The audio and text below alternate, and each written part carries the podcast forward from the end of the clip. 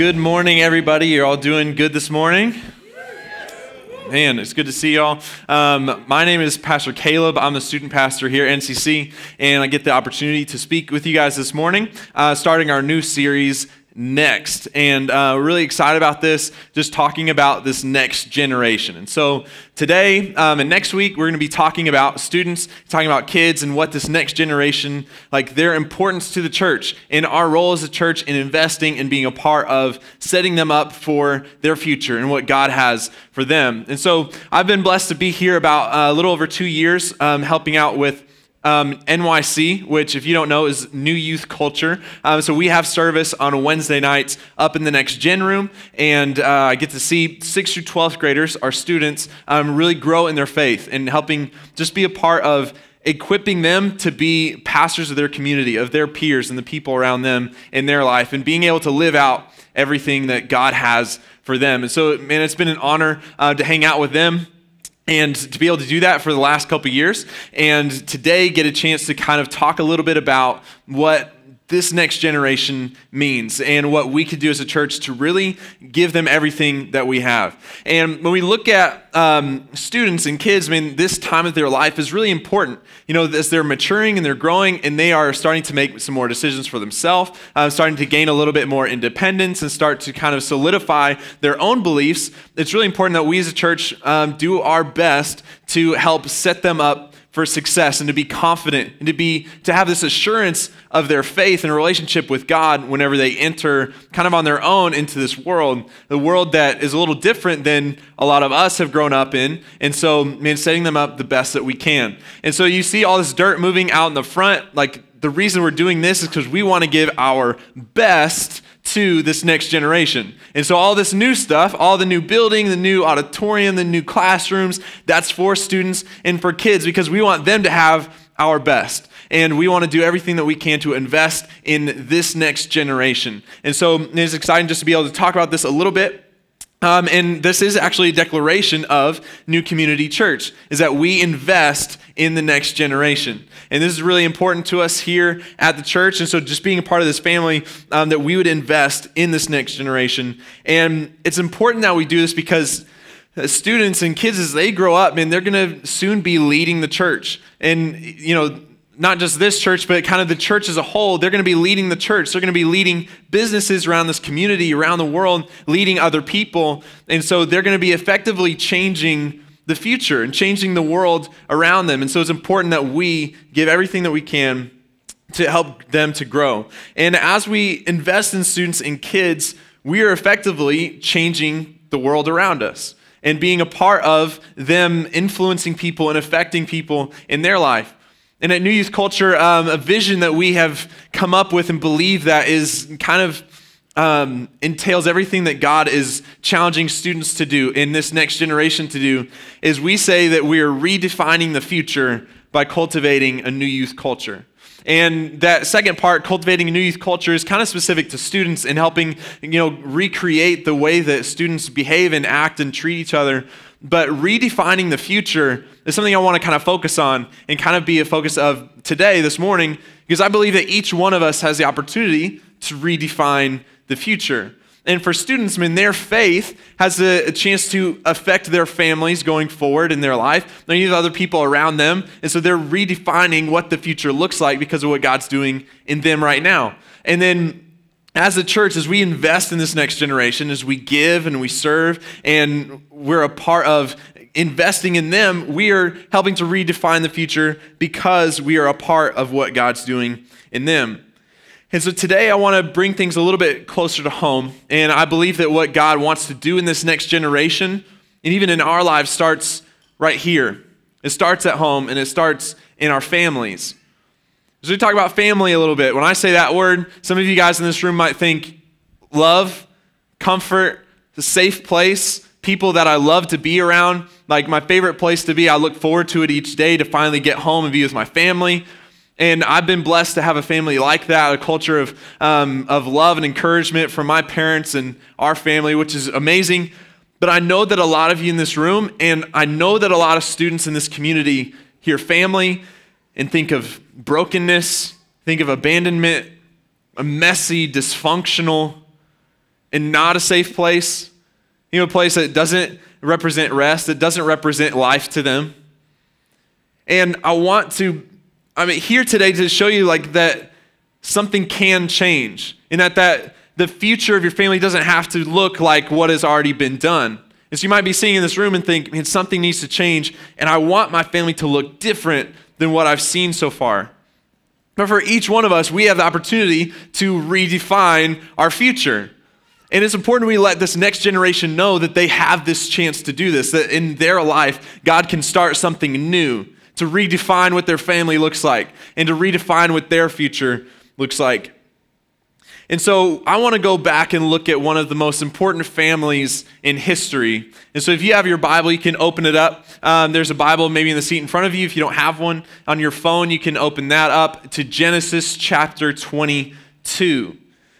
And as you're doing that, then we, on Wednesday, something that we do is we take notes each week. And I challenge students to do that um, because we say that note takers are history makers. Note takers are history makers, and we really believe that, man, it's important to write down and record what God's speaking to us. And this goes for all of us in the room. And what God is speaking to us, that we'd write it down and be able to go back and look at what promises, the things God has done in our life. And that's encouraging as we move forward. So I encourage you to take some notes as we're um, going through this message this morning. But as we're talking about Genesis, this is the very beginning and you look at the very beginning of this story of humanity and God, and there's Adam and Eve. And as they're in the garden, and they have this moment where uh, they fall into sin, and this sin is now brought into the world. And there's a separation of humanity from God because of the choices that they made. And from this moment forward in the Bible, you see story after story of humanity acting out in defiance to God, acting out in selfishness and in a sinful way, a way that's displeasing to God. And after these stories, there's a moment where God decides that He's going to create a new plan of redeeming man back to Himself, giving us a way to have a relationship with Him again. And as you fast forward in the Bible, like that story ultimately leads up to Jesus giving his life, God giving his son that we could have this relationship with him again.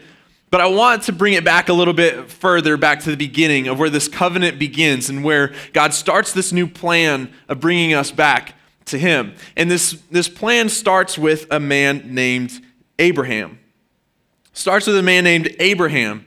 And God says through his descendants and through this family, because of his faith, that the nations of the world will be changed and will be blessed because of what God's doing in his, this family line.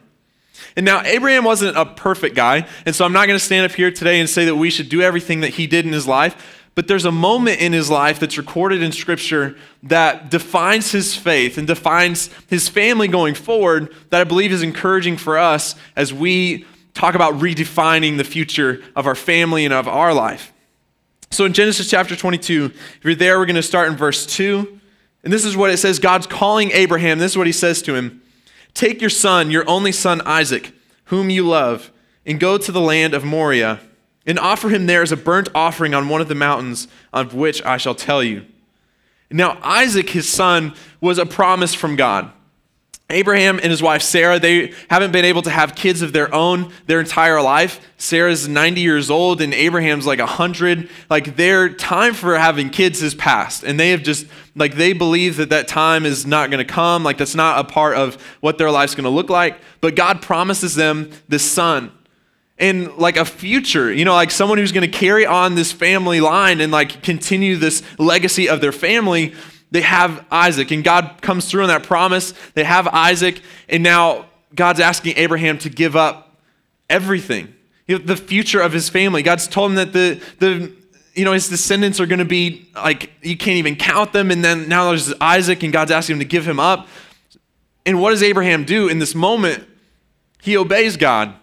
He doesn't hesitate. He doesn't hold anything back, but he, he's obeying God and willing to give everything back to him. And in verse 9, this is what it says When they came to the place of which God had told him, Abraham built the altar there and laid the wood in order and bound Isaac his son and laid him on the altar on top of the wood. In this moment, Abraham's about to give up everything. His son, who's this incredible gift from God, but he's not holding back anything from the Lord. And in the moment that Abraham takes the knife in his hand, an angel of the Lord stops him and says to him in verse 16, By myself I have sworn, declares the Lord, because you have done this and have not withheld your son, your only son, I will surely bless you. And I will surely multiply your offspring in the, as the stars of heaven and as the sand is on the seashore. And your offspring shall possess the gates of his enemies. And in your offspring shall all the nations of the earth be blessed because you have obeyed my voice. He says, In your offspring shall all the nations of the earth be blessed. Everyone say, All. All the nations of the earth will be blessed because you have obeyed my voice. Because of this moment of obedience and of faith, that he has withheld nothing from the Lord. His family will be changed forever, and people across the world, all these nations of the earth, will be blessed. You see, it all starts with the faith of one. It all starts with the faith of one that God can change nations of people because of the faith of one man who's willing to give up everything for the Lord, to obey in a crazy way. And it sounds crazy, but Abraham was just willing to do anything God was calling him to do. He had a wild kind of faith. And that kind of faith, that kind of obedience, is what can change your family, can change the future of your life, of the people in your life. And I want to take a look at Abraham's family. So we look at this genealogy, kind of the descendants that come from Abraham. Kind of some highlights. There's Isaac, his son, who is a miracle in the first place. And so God, I mean, God provided Abraham and Sarah with the son even in their old age. So this miracle son.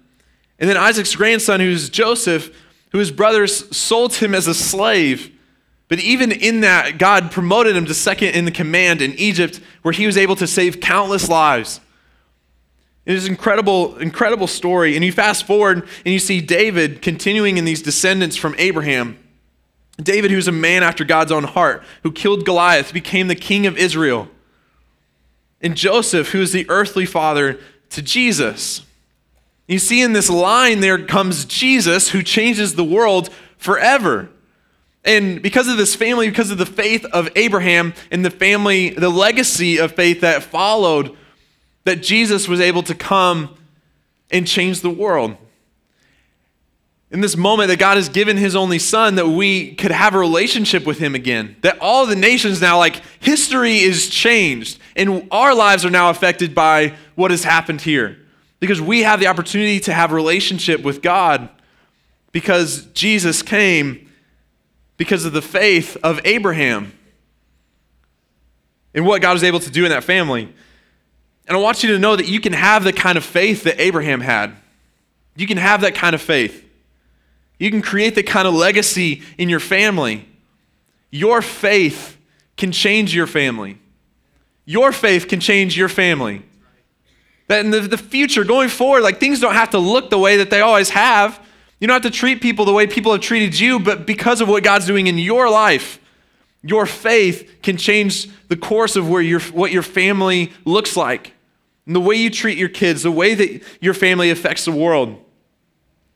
And that's changing your family now, but even your kids as they grow up, that faith that continues on, and their kids and their kids and the people in their life man, who knows how many people could be affected by the faith that starts right here in this room? The obedience that God is calling you to. Because your faith can change your family. When I think about that kind of faith, I think about my grandma.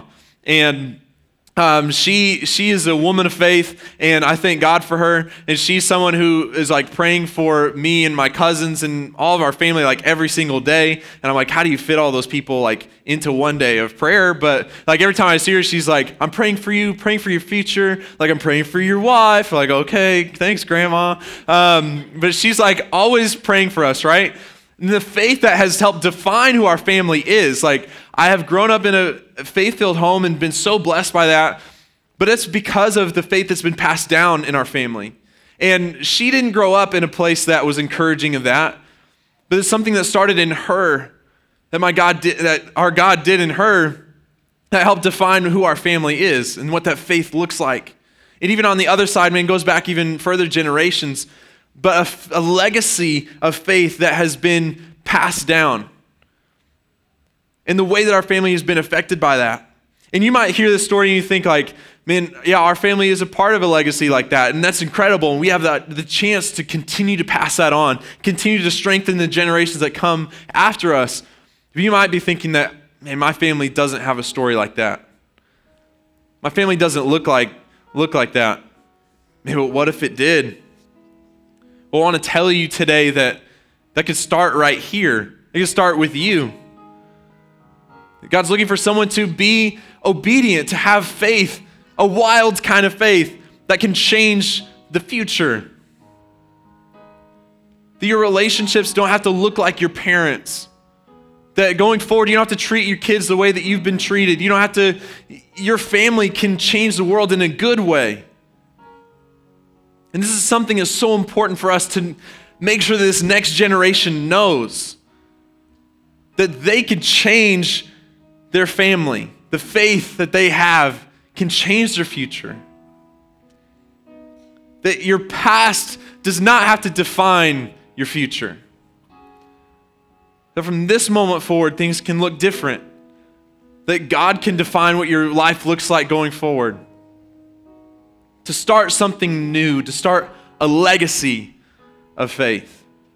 Faith that goes beyond just us. A legacy, something that goes beyond just a generation, but something we pass down and goes is, is bigger than us.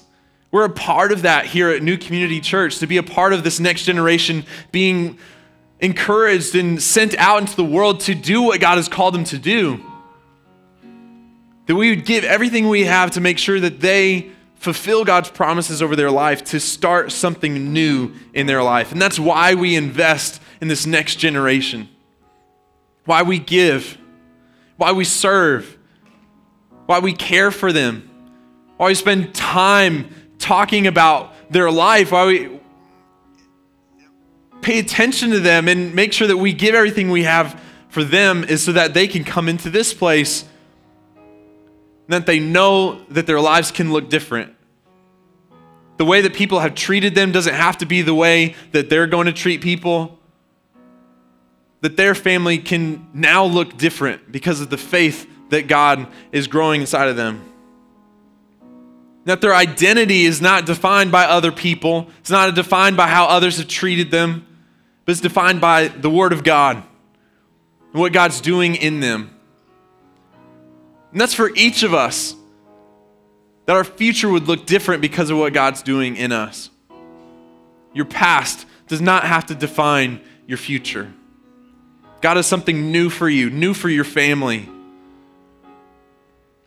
And I want you to see the importance of what we do for young people here at NCC, but remember that this is for all of us to redefine our future.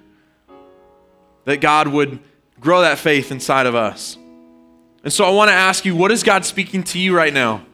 As we're talking about this, there's probably a moment or a situation in your life that's come to your mind that's going to require some wild faith. It's going to require stepping out in obedience in a way that you never have before. But those are the moments that change something. Those are the moments that define what our family looks like, that define how we affect the world. And so I want to just take a moment right now. If you, you have notes in front of you, and I want you to write down if God's speaking something to you right now that's going to require some wild faith that He's calling you to do. Go ahead and write that down as he's speaking to you. I'm just going to give you a few seconds to do that.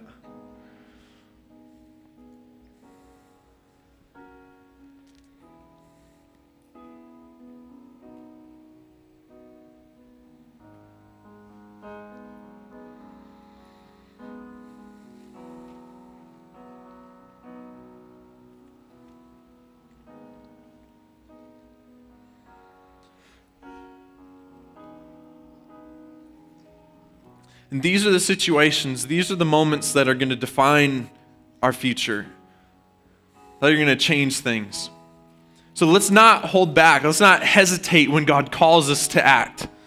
Let's not hold back anything from Him because God knows more than we do, God knows better than we do.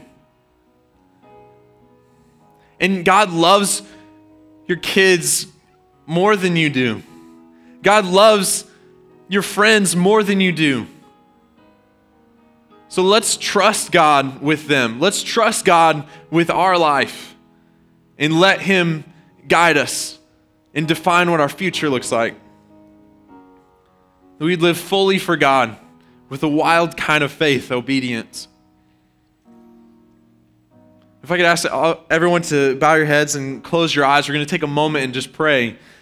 I want to pray over us together that we would live this kind of fully committed life to the Lord. And if you're sitting here today and you're ready to make that commitment to obey fully, to hold nothing back, and to not hesitate when God calls you, then I want you to call that out to God as we pray. And let Him know you're ready to trust Him. And I want you to know something that it can be tough. Abraham, for all he knew, was giving up his only son. But in those tough times, sometimes dark times, is when we trust God because He will come through. And that kind of faith will change our family, will change our future. So let's pray together and we'll just let God know that we're ready to be used by Him and whatever He has planned for us. Jesus, we love you so much, God, and I thank you for this morning, God, that we can come to you and trust you with who we are. God, we lift ourselves up to you right now, surrendering our life, Lord, whatever you want to do in us. Jesus, do it. Lead us to that. God, we are ready to obey, Lord, with, with no hesitation, that we wouldn't hold anything back from you, God, but we trust you. God, I pray right now for every family that's represented in this room, God, that the future of this family would look different because of the faith that's starting right here in this room. Jesus, what you're doing in each one of us in this place, God, would go out and would change the future, would change people in our lives. That this kind of faith and obedience, Lord, you would use to bring people back to you. Lord, we love you so much. In Jesus' name we pray. Amen. Amen.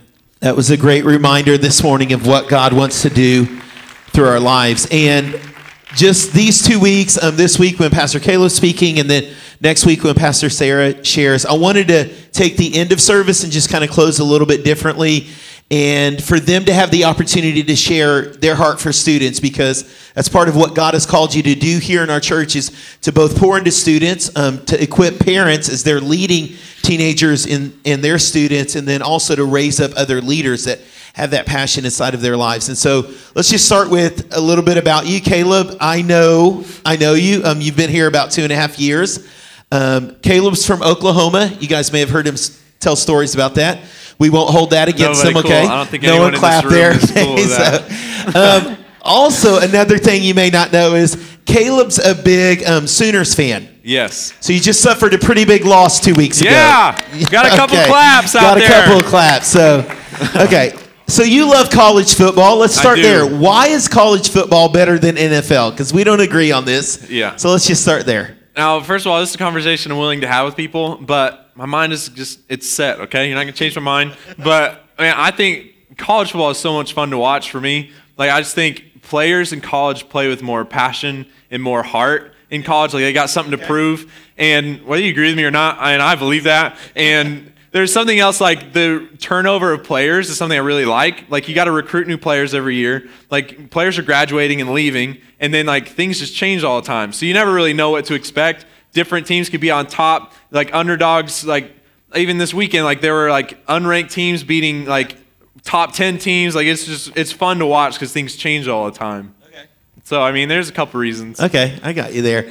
So we're talking about you know students today investing in the next generation. There may be those here that have their own, um, you know, in their own household, their kids are teenagers. Others may be grandparents or aunts or uncles. And as you're working with students, what is it that you think, you know, that they would want older adults to know? Some of us are a little bit further away from those teenage years. Yeah. We've forgotten what it's like to be that age. So, what's something, you know, that they want older adults to maybe remember or as they're interacting with them? Yeah. I mean, so when we say students, we are talking about teenagers, mm-hmm. and um, so this time of their life, like they're getting a little older. Each year, they're going to have a little bit more responsibility, kind of making some more decisions for themselves, and solidifying some of their own beliefs for themselves. Yeah. And so it's important to recognize like that part of their life. And I think a lot of students are looking for um, like parents or older adults to recognize some of that independence in them and their ability to think for themselves or ability to kind of work through problems for themselves and there is a balance there because they are teenagers, still in your home. But I think even just being a part of those conversations of like why you can't be a part of this group, like let's talk about it, and you can kind of understand where I'm coming from. Let's be a part of those conversations, or like hitting a financial hurdle. Um, yeah like giving them a chance to fix it themselves or giving them some, some responsibility there to think through the problem and be a part of that solution. Um, and so I think, and I mean, it even makes me think of like coming to church. You know, a lot of students will come to church because their parents make them, but at what point are they coming because it's like something that's important to them? So when they graduate, like, church is a part of their life, not just because that's what they were made to do. And so I think recognizing some of that independence and like acknowledging that in their life, I think is important. No, I love that and how we can help foster that, yeah, and, and build that independence so they're ready as they move into adulthood. Yeah. You know, at first service, I was talking to Verditra, one of our teachers, and she was just mentioning every year it seems like students are different. You know, mm-hmm. so much stuff changes.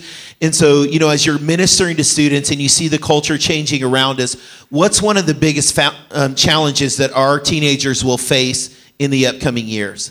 Yeah, um, I think one of the biggest things is just standing on the truth of God's word. And I mean, that's going to be more and more difficult. I think even in our culture now, you can, see it kind of changing and being more like it's all about accepting anyone for whatever they feel is right or whatever like they believe is, you know, just whatever they think is right. And then there's the Bible that tells us that we've all fallen short of the glory of God. Tells us that we're all sinful and just being born into this world, like we're not right. And there's this idea that like we change things about ourselves, that we become more like Christ, and that we're not our best self right now. And uh, like something that creates that line of right and wrong, I think has become more and more offensive to people as the years go by. And so as students, as they're getting older and they're being more um, a part of this, you know, the community, that they're going to find it, I think, really difficult um, like to stand on the word of God, something that is going to offend more and more people, I think, as time goes on. Yeah. That is a big challenge. Okay, last question. You work with students. Yeah. I know those of us that have teenagers know it's not always the easiest thing, or those of you that have. but what's one of the most rewarding things about working with students or different leaders that are serving with you? What is it that you find rewarding about that? Yeah.